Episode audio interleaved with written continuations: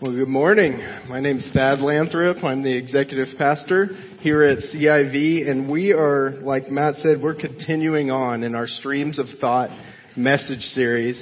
We've been talking about how the average person has 50,000 thoughts a day. That is a lot of thoughts to be running through our minds each and every day.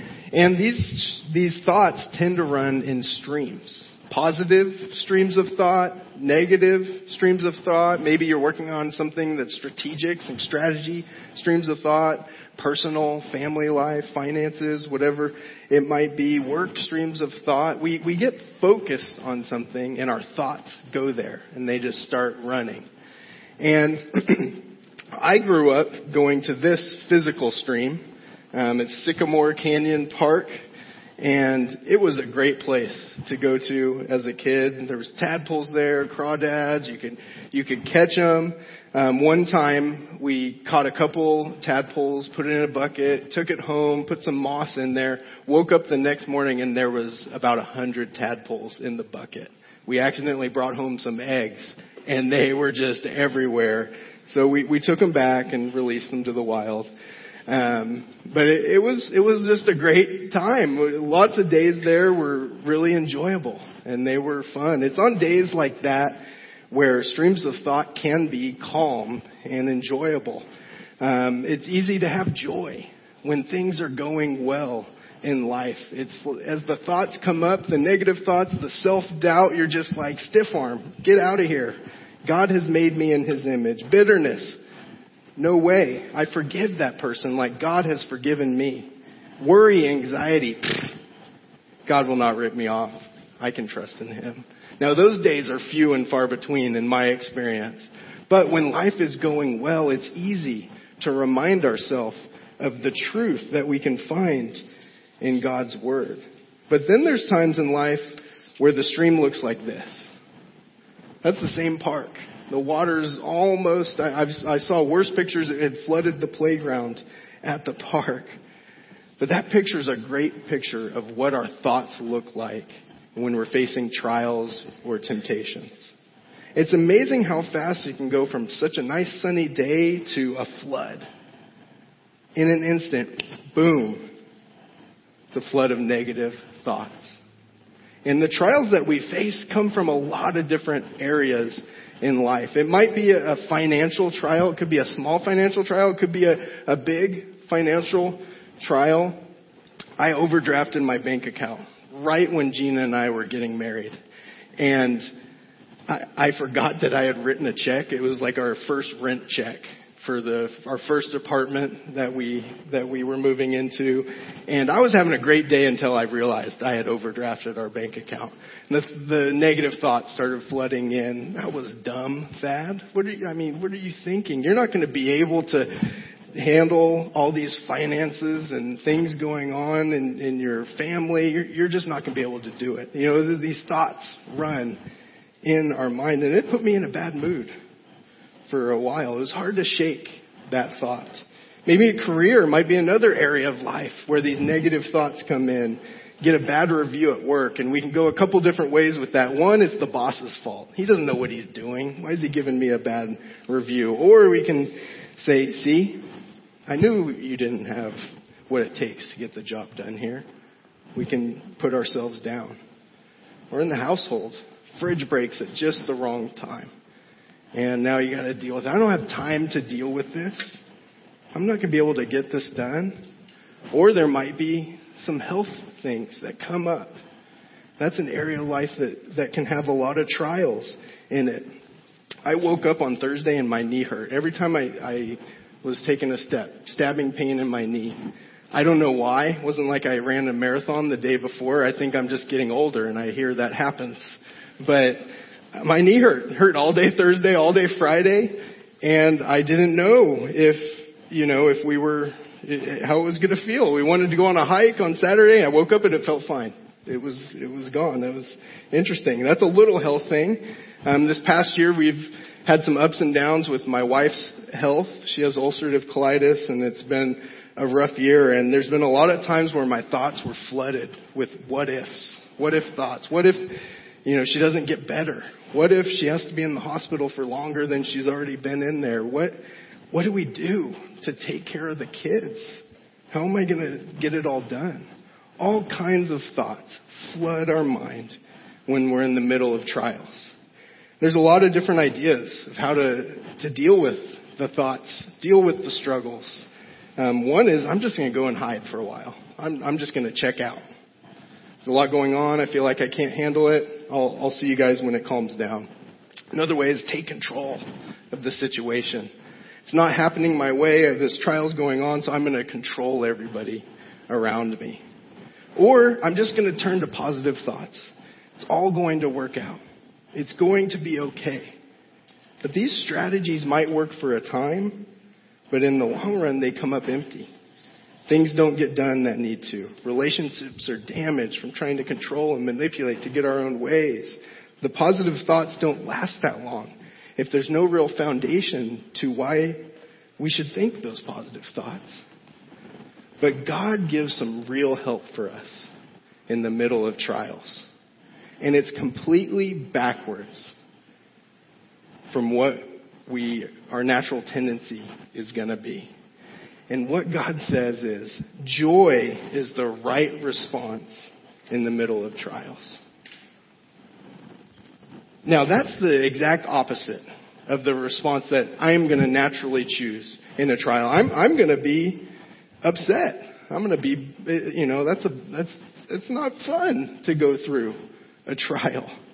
But we find this attitude towards trials in a book in the Bible that was written by Jesus' brother, James.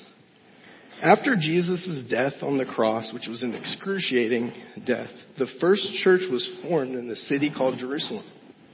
And the people in that church were persecuted for what they believed. They believed that Jesus was the Messiah and that God's Son was, was sitting down to earth and died on the cross as a sacrifice for our sins. That's what these people believed. The religious and political leaders at the time were threatened by this belief in Jesus. And so the early Christ followers were persecuted and they fled to different areas. So James wrote this book, this letter that went out to these persecuted people that were scattered. So they knew a little bit about going through trials. They just had to leave where they had lived and move. Look at what James writes to them. Count it all joy, my brothers, when you meet trials of various kinds. For you know that the testing of your faith produces steadfastness. And let steadfastness have its full effect, that you may be perfect and complete, lacking in nothing. Now again, this is the opposite response that I would naturally choose in response to trials. Can you imagine doctor coming in and saying, well, you broke your ankle and you're going to need surgery. And your response is, that's great. High fives, fist bumps all around. This is awesome. I've been waiting for something like this. No, nobody's going to respond that way. Nobody's going to say that. But here we see that joy is the right response to trials. One of the things that, that we find in this verse is that James is talking to Christ's followers. And we see that in how he, he refers to my brothers in this. I was waiting for that. I woke up with allergies. I knew that was going to happen at some point. So I'm going to leave the water right there. Um, the my brothers is referring to the spiritual family that someone joins when they choose faith in Jesus Christ. That's what it's talking about. So this statement, just the two words, my brothers, it assumes a lot about the people that he's talking to. There's a, this statement assumes a lot of beliefs that they have, and these beliefs can be summarized in A, B, C. Christ followers are people who have admitted that they are sinners. Romans 3:23 says for all have sinned and fall short of the glory of God. Christ followers are also people who believe. They believe that Jesus Christ lived a perfect life, that he died, that he rose again to pay for their sins. He was a sacrifice for their sins. That's what these people believe. They also believe and they committed to turn from their sins and live life God's way. Basically, what these people believed was Jesus is who he says he was. He is who he, he says he was, what we see in the Bible. And instead of living life my own way, I'm going to turn and live life God's way. I'm going to follow him. So that's a lot that we can get from just those two words of what these people believed. And what they believed is, I'm going to do life God's way. And a lot of times that's backwards from what we think. Just like what we're seeing here with the joy in the face of trials. It's backwards from what we think is the right way to do things. And so James, he says, count it all joy when you meet trials of various kinds. Now this verse, it just kind of jumps out at you. It, it's, it's so different than our way of thinking that it jumps out. And you just think, what is going on here? This portion of the Bible was originally written in the Greek. And so I thought, okay, I'm going to look into this word joy because maybe it's like this internal hope or internal joy that is being talked about because it just doesn't seem right that we should count it as joy when we face trials. But as I investigated this word joy, it's a strong word for joy.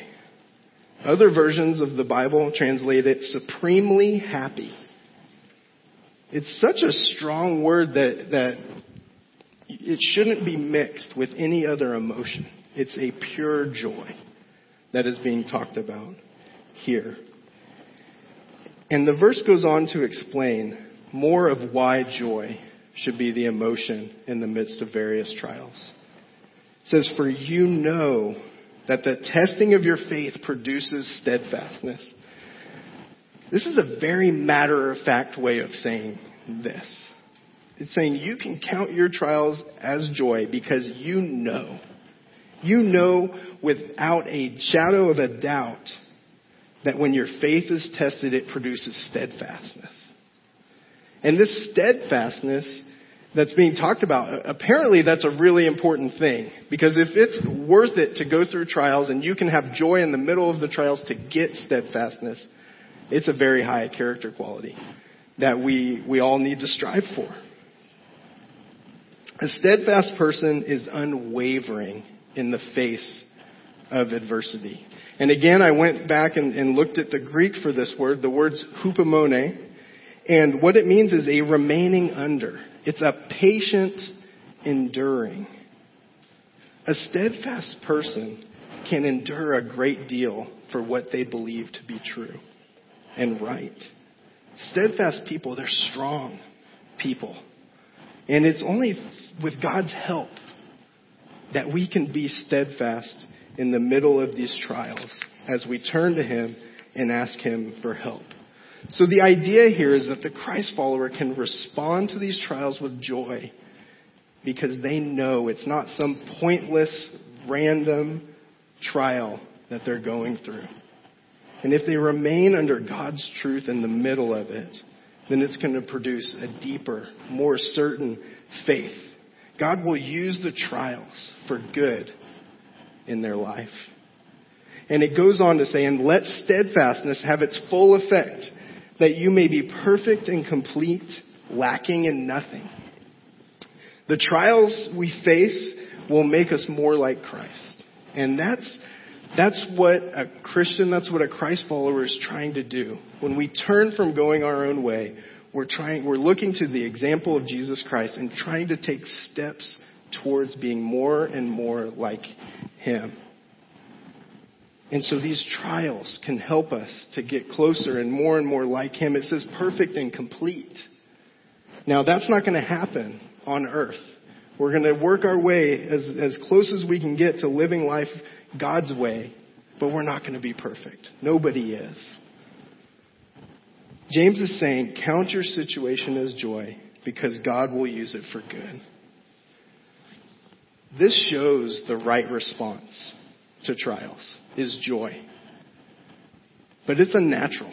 And in the midst of trials, it's hard to choose that joy as it's going on. I mentioned that we've been having a rough year with uh, Gina's health. she was in the hospital earlier this year, out for a little bit, and then back in the hospital. And there were a lot of days where I just woke up and there was just a heavy weight on my shoulders.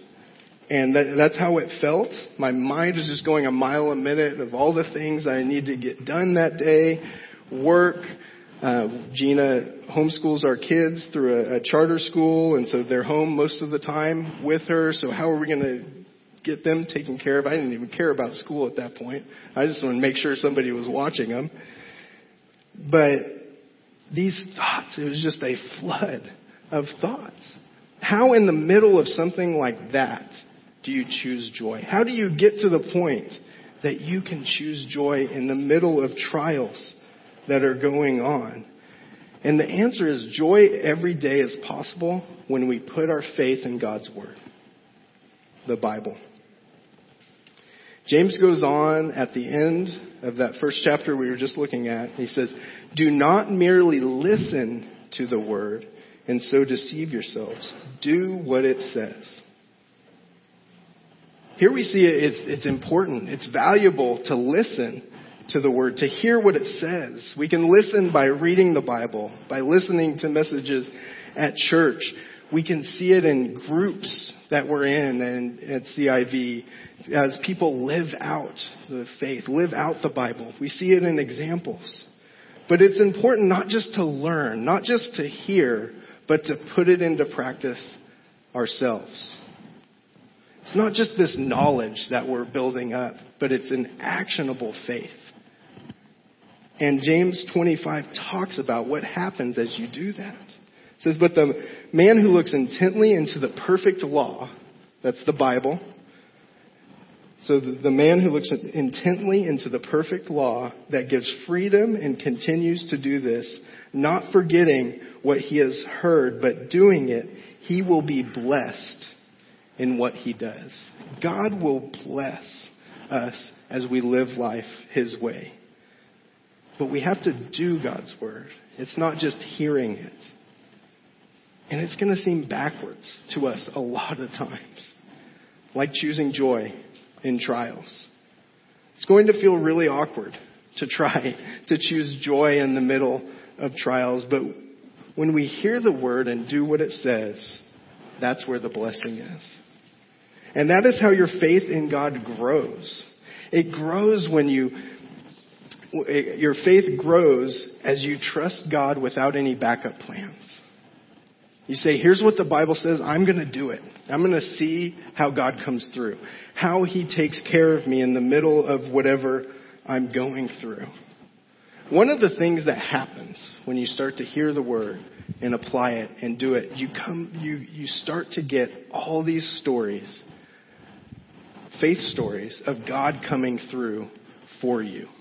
As you take a step of faith, He comes through for you. He meets us where we're at. One of the big areas that we start to get stories in um, is in our finances.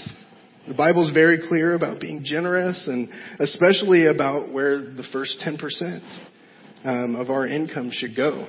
We see this in Leviticus 27:30. It says every tithe, and tithe literally means tenth, 10%. Every tithe of the land, whether of the seed of the land or of the fruit of the trees, is the Lord's. It's holy to the Lord. And so they were farmers. That was their source of income those days. So that's where you see that. And then Proverbs 9, 9 through 10 says, Honor the Lord with your wealth, with the first fruits of all your crops. Then your barns will be filled to overflowing, and your vats will brim over with new wine. These verses are very backwards to the American mindset of finances. Think, hey, I gotta, I gotta save, I gotta pay for my needs, and then whatever's left over, I, I might give to God. That, that, but I gotta get, I gotta take care of me first. That's our typical mindset.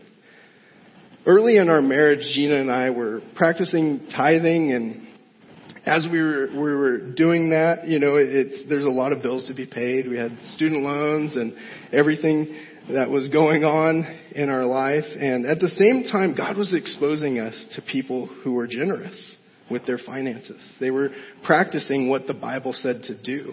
And they were giving more and more away to people in need. And so we're trying to steward our finances well and do well with it. Gina and I just saved up a thousand dollars for our emergency fund. We're thinking, all right, we're on the right track. It's heard it somewhere. You're supposed to do that. And Gina had a dentist appointment and she needed some dental work and it was going to cost between two and three thousand dollars. Now that's a bummer. That's not fun. Don't really want to count that a joy. But at the same time, I thought, hey, we got this emergency fund. I'm seeing the value in, you know, saving for things like this. And a little while after we found out about the cost of all the dental work that she needed to be done, we were in this meeting, uh, a training meeting, and we heard about this opportunity that a ministry family had. And God very clearly spoke to me in that meeting. It gave me the impression, you need to give them that thousand dollars. It was like he was saying, yeah, you thought that was for an emergency, but it was you were really saving for this. So we wrestled with that for a little bit and we sent the money off. We thought, all right, we'll see what God does. And I thought something spectacular was going to happen because I've heard of stories, you know, it's like you send away the thousand, three thousand, what just what you need comes right in. It didn't happen. Didn't have the spectacular story. But what did happen was God spaced out the, the work that she had to be done just right, and the bills came in just right where we had enough to pay it each time it came in. God was faithful to us as we took a step of faith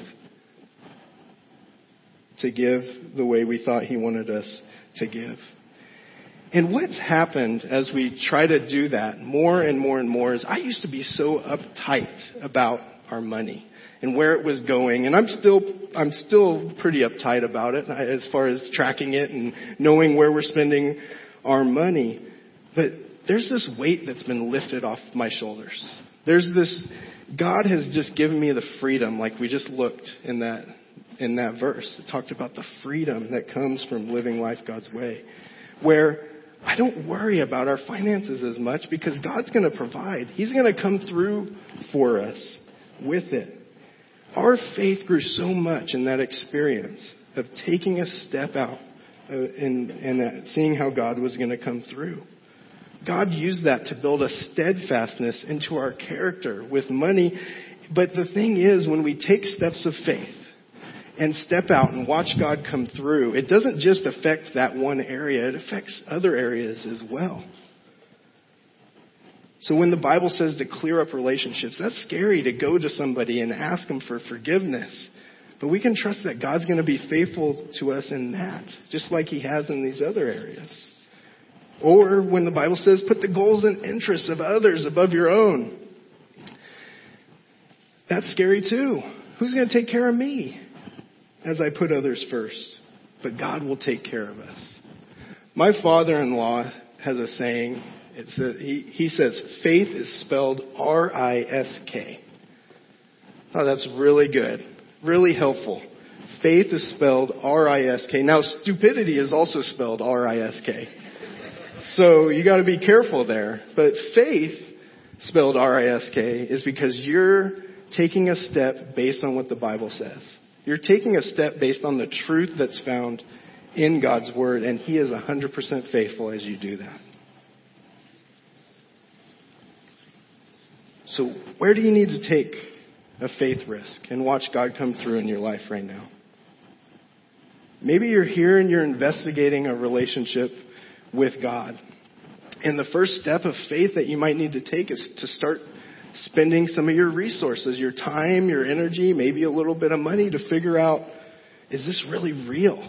Is having a relationship with God really real? That takes some faith to, to spend your resources on that. Or maybe you're here and you are a Christ follower for a while and there's an area that you've been hearing about God's Word but not taking action on yet. We all have areas like that. We hear God's Word and we just don't, for whatever reason, don't take action. So what's a step that you can take? I want to encourage you, take a step of faith today, whatever it might be. Our thoughts will still get flooded even with this foundation of faith, of taking steps, watching God come through, It makes it easier for us to turn to Him in trials as we have that faith.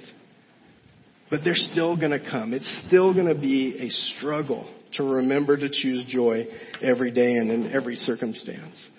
So here's a, a, process that I work through that helps me when I hit trials. When the thoughts are just swirling and I, I don't know which way to turn or what to do. This is a process that's been helpful to me time and time again. We can choose joy in every circumstance by praying. This is on the back of your um, handout that's in your program if you're following along. Um, choose joy in every circumstance by praying. First Thessalonians 5, 16 and 18 says, Be joyful always, pray continually, give thanks in all circumstances, for this is God's will for you in Christ Jesus.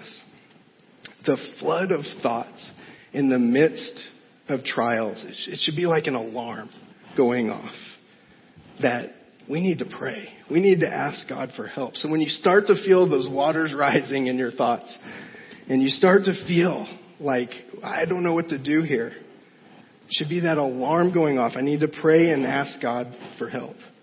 Just ask Him. God, I don't even know what to think right now. I just know I need your help. Help me to choose to do what's right in this circumstance. Help me to choose faith in this circumstance, whatever it might be. And then after you've prayed and said, God, your will be done in this situation, remind yourself of God's truth. That's the next step that, that I try to take. Romans 8:28 says, "And we know that in all things God works for the good of those who love him, who have been called according to his purpose." It's a great verse to memorize and and and bring to mind when you're going through trials. This is where hearing the word regularly really helps, whether it's at a worship service or memorizing a verse to use in a time where you're having a trial or reading the Bible regularly so you have that steady diet so that you can have the truth to fight trials that come your way. Or you might need to talk to a wiser friend who can help you with the truth. So when the flood rise, waters are rising, pray, remind yourself of God's truth, and then get back to what you were doing before. Give your full effort to your current responsibility. What you find in the Bible is that Satan wants to use trials to beat us down, to distract us from the responsibilities that we have in front of us today. But 1 Corinthians 10:31 says, "So whether you eat or drink or whatever you do, do it all for the glory of God." So we need to combat this strategy that's trying to get us to be loose have a loose grip on our responsibilities. And we need to grab them firmly and do what we need to do. Now, this is not a linear process. You can't just pray, remind yourself of the truth, and get back to work, and, and you're good. You're going to choose joy for the rest of your life. It's not how this works. What I have found is that I have to come back to this process again and again, sometimes several times in a day, to battle and fight against the, the flood of thoughts that come from the trials. You know, with Gina's health this last year, I mean, it's been an almost daily battle um, for me, and with thoughts and what ifs and, and what's gonna gonna happen here. Some days I didn't do a good job, just was discouraged the whole day. But the days I did turn to God in prayer, remembered his word through reading my Bible or verses that I memorized, or sometimes friends would send texts at just the right moment with verses. And I focused on what I could do next. God gave me peace and joy in the middle of those circumstances. It's a fight, but it's worth it to get to the point where you can trust God with the trial that you're going through and you can choose joy. Because the, the goal of the enemy is to distract us from what's going on. We're so worried about what's going to happen in the future and what's coming up, and these flood of thoughts come in that we're distracted from what's really important and in front of us right now, whether it's work or family or school or whatever it might be. But God is faithful, and He will use whatever situation we are in for good in our life. We might think something's unfair or unbearable, but God sees the big picture of what's going on. And He's going to help us get through the situation that we're in. Take the faith, risk to choose joy in whatever you're facing right now. And as you do that, figure out what faithfulness looks like today so that you can take advantage of all the opportunities that come your way. The band's going to come out, and each week we encourage people to take some next steps in response to the message. Uh, please take out your connection card. The offering will um, come around after uh, after the message during the next song, and um, I'd like to encourage you to to think of a next step that you might want to take in response to the message today. Maybe there's a faith risk that God wants you to take. Here, here's a couple next steps um, that might be helpful in response to the message. The first one is to memorize that James 1, 2 through 4. Count it all joy, my brothers, when you meet trials of various kinds, for you know that the testing of your faith produces steadfastness. And let steadfastness have its full effect, that you may be perfect and complete, lacking in nothing. And to go along with that, Romans 8:28 as well. And we know that in all things God works for the good of those who love him, who've been called according to his purpose. Those verses can be key to fighting battles, to fighting thoughts that are flooding your mind. And then the last next step as a suggestion, you don't have to just take these three, you can pick one on your own. Um, but the last one that I'd suggest is take a faith risk by trusting God, um, by trusting what God says about fill in the blank. Is there a faith risk that God was specifically pointing to during the message today that, that you feel like you need to take. Take that risk. Watch God come through for you and just watch your faith grow as a result. Let's pray. God, we thank you so much that we can trust you the way that we can, that you um, have promised to turn whatever situation we're going in or we're going through into good. And you are faithful in that. And I pray that you would show us each how we can take a step closer to you and how you'll come through for us and just see what active faith looks like and how important that is to our lives and how you'll take care of us in the middle of some really hard things. Pray these things in Jesus' name. Amen.